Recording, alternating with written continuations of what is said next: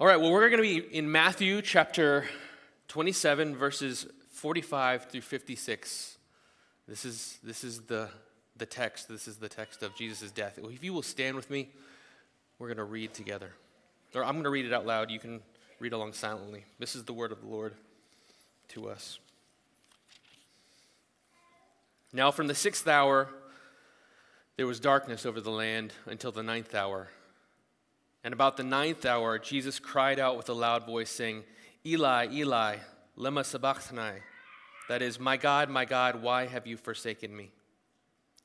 And some of the bystanders hearing it said, This man is calling Elijah. And one of them at once ran and took a sponge and filled it with sour wine and put it on a reed and gave it to him to drink. But the others said, Wait, let us see whether Elijah comes to save him. And Jesus cried out again with a loud voice and yielded up his spirit. And behold, the curtain of the temple was torn in two from top to bottom, and the earth shook and the rocks were split.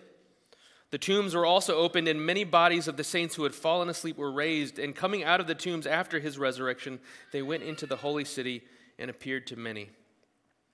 When the centurion and those who were with him, keeping watch over Jesus, saw the earthquake and what took place, they were filled with awe and said, Truly, this was the Son of God. There were also many women who, who were there looking on from a distance who had followed Jesus from Galilee, ministering to him, among whom were Mary Magdalene and Mary, the mother of James and Joseph, and the mother of the sons of Zebedee. This is the, the word of the Lord to us. Let's pray. Heavenly Father, we, we come to Good Friday in, in the, the rhythm of Holy Week to remember the cost of sin, the depth of your love, the absolute sinfulness of sin, and the, the great climax of your redemptive plan, which you initiated with the Son and with the Holy Spirit before the foundations of the world, that you planned and, and prepared for us and promised even in Genesis chapter 3. God, we thank you for your Son. And God, I pray that by your Spirit, Father, would you open our eyes to see Jesus as the Son of God? God, I pray that as we consider your Son, that we would not just consider him to be a wise teacher or a helpful religious man, but that we would submit ourselves to him, the one who shed his blood that we might receive salvation. In Jesus' name I pray. Amen. You can be seated.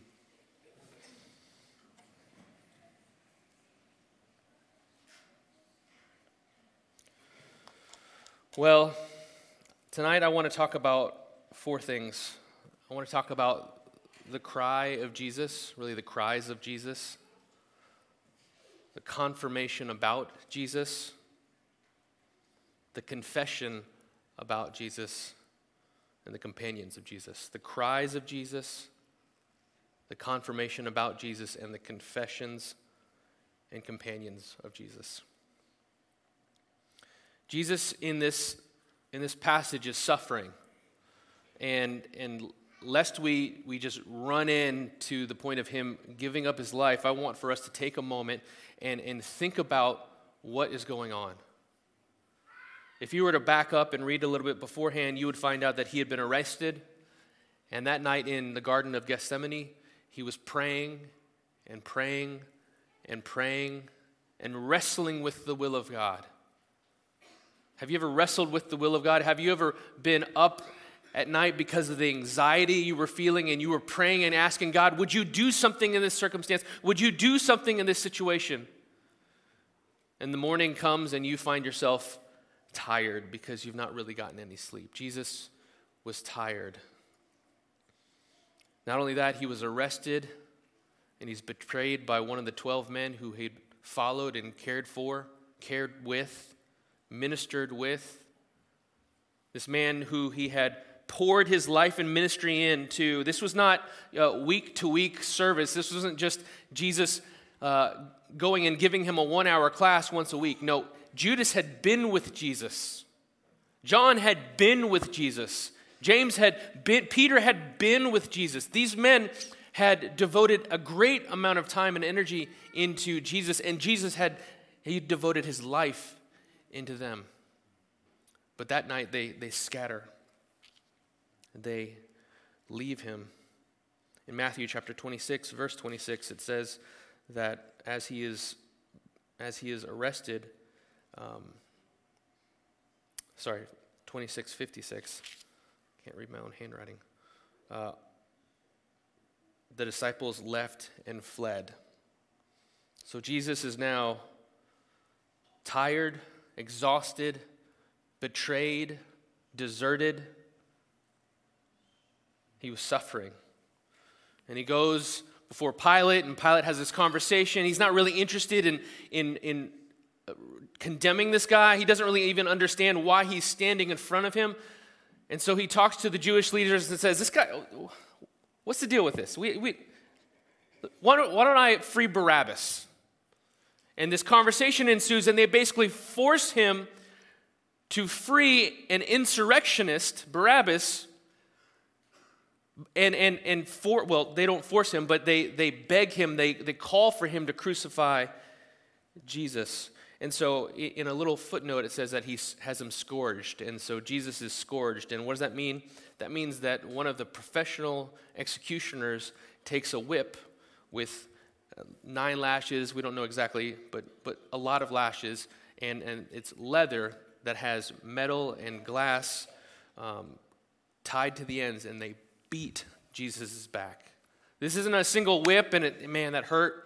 No, flesh is ripped from his back, lacerations deep in his muscles. And Jesus is, he's beaten. The soldiers mock him as he's taken off to be crucified. They, they say, Hail, King of the Jews! They take off his clothes and give him a, a robe, and they, they, they take the time and energy that it would take to get a thorny uh, branch and create this, this crown and put it on his head. And they pierce his head. Blood begins to flow down. I imagine it stings because he's sweating. He's beaten. He's mocked. They spit on him and strike him on the head. Then they take him to Golgotha to be crucified. And I don't, I don't know, I, I didn't do enough research, but I don't know if they have him lay down or if he leans back. But can you imagine the moment that the person comes with the nail? I don't know if they have to hold him and tie him down, but they, they aim it correctly and and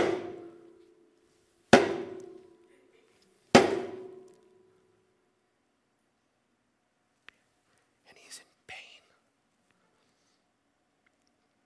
They crucify him. This man who had done nothing wrong was now nailed to a cross between two thieves, physically in pain, completely humiliated, treated like refuse.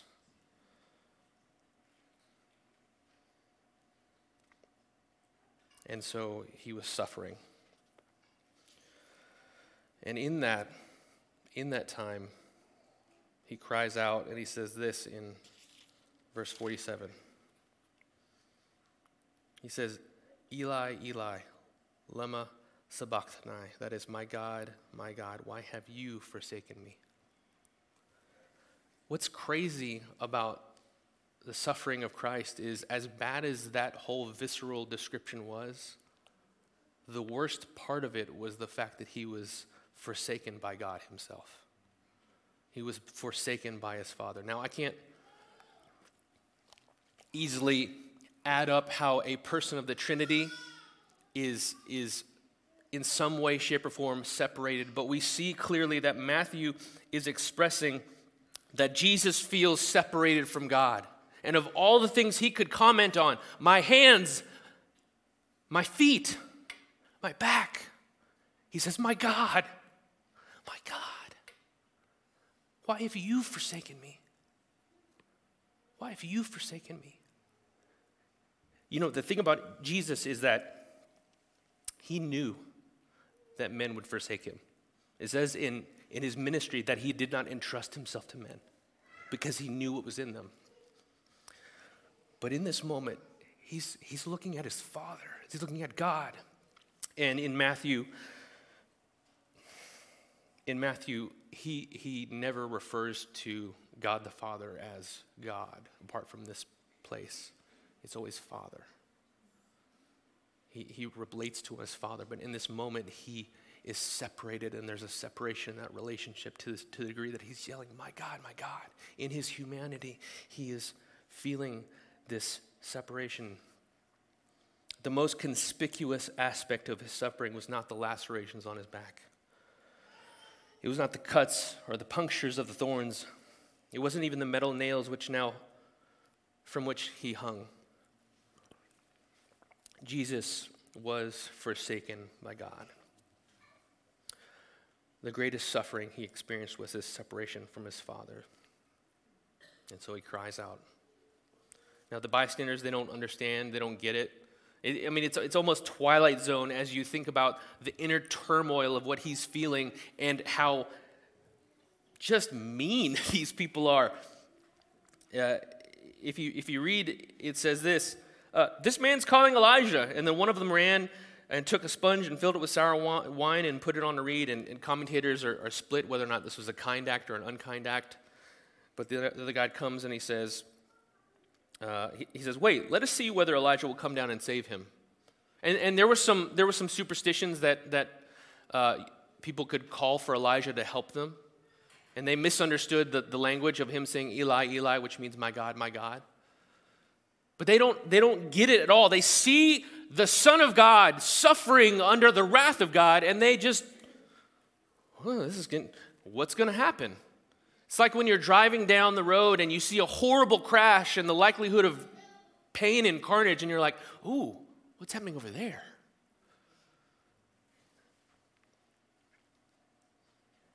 They didn't understand. And Elijah does not show up. In fact, no one shows up. So Jesus cries out again. It says in verse 50 And Jesus cried out again and with a loud voice yielded up his spirit. Now, in his last moments, Jesus was not overcome by death, he gave up his spirit. It's worth noting, and it's hopeful for me that even in the last moment, Jesus decides now is the moment. And the, and the other gospels say that, that he says, It is finished. He understands that his, his assignment has been accomplished, that the debt has been paid, and he yields up his spirit. And we go from the cries of Jesus to the confirmation about Jesus. We see three things happening. In verse 51, it says, And behold, the curtain of the temple was torn in two from top to bottom, and the earth shook, and the rocks were split. The curtain temple was torn in two. Access to the temple represented access to God. You came to the temple to come to God. You came to the temple to hear from God. You came to the temple to be cleansed by God. The temple was where God was, but there was a curtain that separated God from the people. And there was a curtain inside the temple that separated the most holy of holy places where the Ark of the Covenant was supposed to reside and where everyone else went except for the high priest who went once a year. And in this moment where Jesus dies on the cross, God tears the temple curtain in half. It's signified by that, by the tearing of the temple from the top to bottom. In this moment, God the Father was vindicating his Son. God had ripped the curtain. And because of that, we were being given access. The writer of Hebrews reflects on this moment in Hebrews chapter 10. Thinking about the curtain and the access that God gave us through his son Jesus Christ, it says, Therefore, brothers, since we have confidence to enter the holy places, what? Not by access that the priests give us, no, but by the blood of Jesus, by the new and living way he opened up for us through the curtain, that is, through his flesh. You see, God, as he was pouring the wrath that he had over our sins onto his son, was preparing the way for us to have access to him. I had this picture as I was thinking about how to how to imagine this, the significance of this. And the only way I could think about it was, was to imagine what it would be like to be adopted. Maybe adopted as a 10 year old, not, not a baby, but old enough to know that, that you are abandoned. Old enough to know that, that for whatever reason, your parents aren't in the picture, and then this family adopts you. And not only do they adopt you, they bring you into the house. It's a beautiful house. It's wonderful. It smells nice. There's cookies. That's really all a kid needs, right? It smells nice and there's cookies, there's toys. And then, and then they take you to the room. And it has everything you could ever want. The bed is awesome. It's a loft bed. You've never had a loft bed. You get to climb up into it. There are stuffies everywhere. If you don't know what a stuffy is, ask one of the kids who's here. A squishmallow. Now I'm just name dropping. And, and you look and you're like, how? How? How did they know? And they say, well, our son died. This is his room.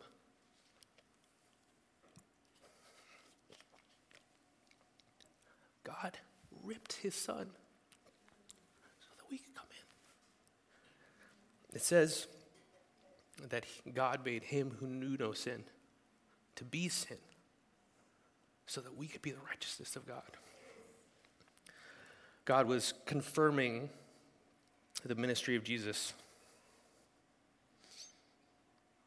The temple was, the temple was made accessible as the curtain was torn, but not only this, the earth quaked and the rocks were split. The word split and torn are the same word. So God, He splits the curtain and He splits creation.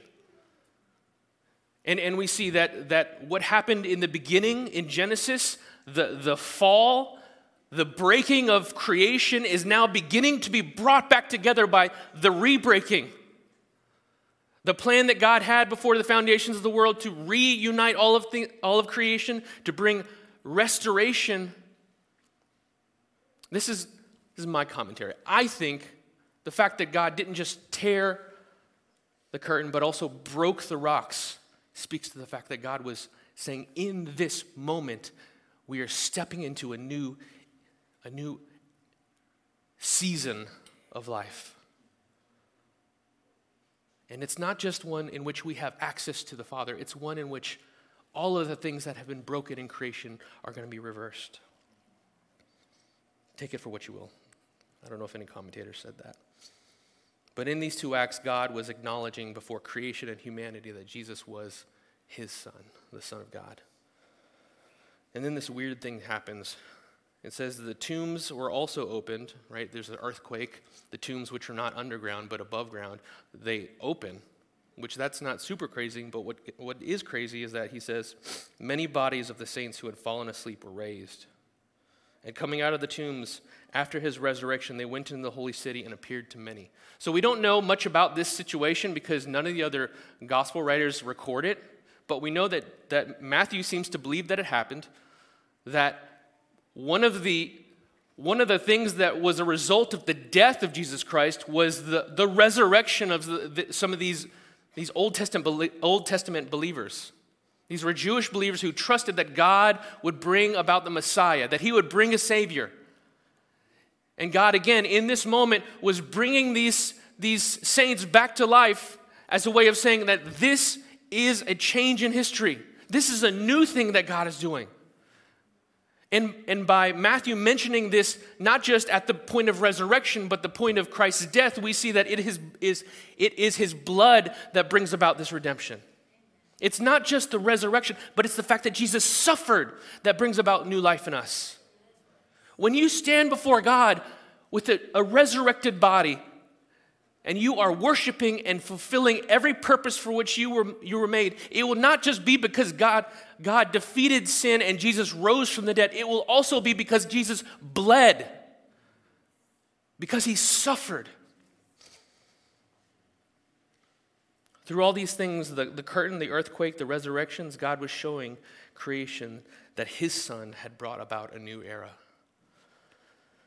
And those who were present understood what God was trying to say. It goes on to talk about this group of centurions. Verse 54 When the centurion and those who were with him, keeping watch over Jesus, saw the earthquake and what took place, they were filled with awe and said, Truly, this was the Son of God. I mean, just, just imagine for a second being a centurion. This is, this is rough work. These were professional executioners, they had seen things. They were not queasy, they were not easily awed, I would assume. And they were pro- probably very numb to reality because you would have to be to do this kind of thing. And they had seen other crucifixions that began as Jesus' began, that kept on, and that ended just with death. Or it ended where they had to break the legs of the people who were being crucified so that the death would go quickly. Never had they seen a man wrestling with what was happening to him, trying to communicate some things in the final hour, and then giving up his spirit, and then dying, and then everything going crazy. I mean, can you imagine? And, and not only that, they're not fools. So imagine you're the guy and, and you're crucifying this man, and it's getting dark. And it's just getting dark. And this is not weather. Matthew wasn't like it, it was overcast and cloudy. You know, this was abnormal, unusual, noteworthy. And, and even, even a, a just a self respecting, superstitious person would say something's going on here. And they had seen that something had happened, something different had happened. And it says that they had this testimony truly, this was the Son of God. It's, it's worth noting that Gentiles were some of the first ones to kind of get it on the other side of things. I mean, that's, that's the grace of God in the book of Matthew, which is intended to minister to Jews, that he's like, the Gentiles got it. How about you? Anyways, um, they said, truly, this was the Son of God. And finally, you had these faithful women. It says in verses 55 and 56 there were also many women there looking on from a distance who had followed Jesus from Galilee, ministering to him, among whom were Mary Magdalene and Mary, the mother of James and Joseph, and the mother of the sons of Zebedee. These were faithful women, they were committed women when all the, all the men who, you know, Peter, I will never forsake you, Jesus. I've got a sword, I'll cut people's ears off. He runs off. One of them runs off, and, and someone tries to grab him, and he just takes off his clothes and whew. don't do that, kids. Um, but these women faithfully follow him. And I struggled a little bit with what their, their testimony was because it doesn't say a lot about them except that they're there, but that's the point. They are there. They're standing with Jesus. They may not quite get all of it at this point because, you know, when, when it gets to the point where Jesus comes back from the dead, Mary goes to the tomb and she doesn't understand and she's asking so they may, they may not quite get it, but they are still standing in solidarity, in solidarity with Jesus. They're faithful. So we see that there's a confession and then there are these companions. And as we, as we think about Good Friday, I, I, I was struck with the question why would God allow this? You know, the, the, the commentary that Matthew is trying to make is that Jesus is God's son. I've got two sons, and I can tell you I would not be okay with this. Why, why would Jesus, why would God do this? Well, it says in, in 1 John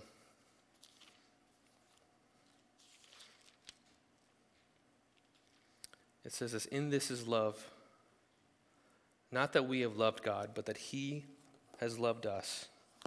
And how did He love us? but he sent his son to be the propitiation for our sins. The amazing thing about God is that he loves us. I'll say that again. The, the amazing thing about God is that he loves me. He shows, up his love, he shows us his love by sending Jesus to be the propitiation. And that's a word that we don't use anymore. I mean, it's just, unless you're in a certain stream of Christianity and then you use it a lot because it feels good. I say that as a guy in that stream. So, not, if you feel picked on, it's because I love you. But that word to propitiate, to make someone propitious, is to basically appease them. And, and the news that, that the gospel gives to us is not good news on the front end because it is news that you and I are wretched sinners. I am a wretched sinner in the face of God. It says that we have all wandered off uh, in, in Isaiah 53. All we like sheep have gone astray. We've turned everyone to his own way. I've got an idea. Parents, have you ever had a kid say that? I've got an idea. You're like, I didn't ask for your idea. This is not the time for your ideas. This is the time for you to obey my ideas. Kids, obey your parents' ideas. We've all gone astray. And, and it's funny and cute when we talk about that, but when it comes to God, who is infinitely valuable, infinitely honorable, our going astray is akin to infinitely dishonoring a, an infinitely, infinitely honorable God. And the, the second part of that verse says this you know, all, all we like sheep have gone astray. We have turned everyone to his own way. And the Lord, Yahweh, has laid on him, talking about Jesus, the iniquity of us all. God did this because he loves us.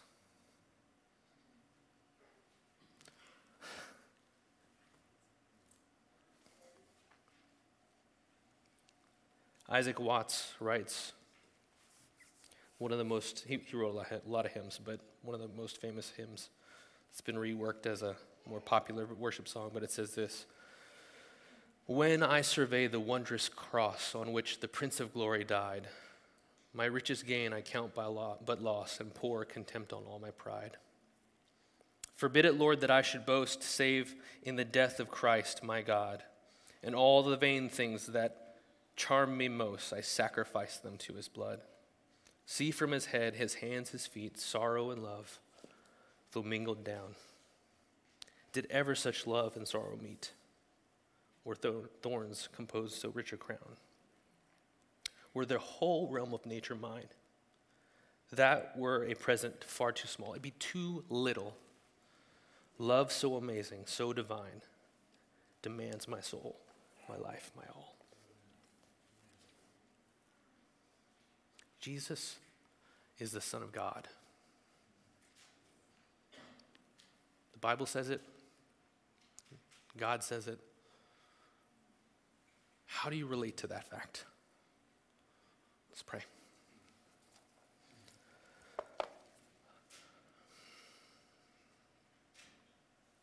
Heavenly Father, I pray that the reality of your love of your cross would never become something that is familiar. God, I'm freshly reminded of just how casual I am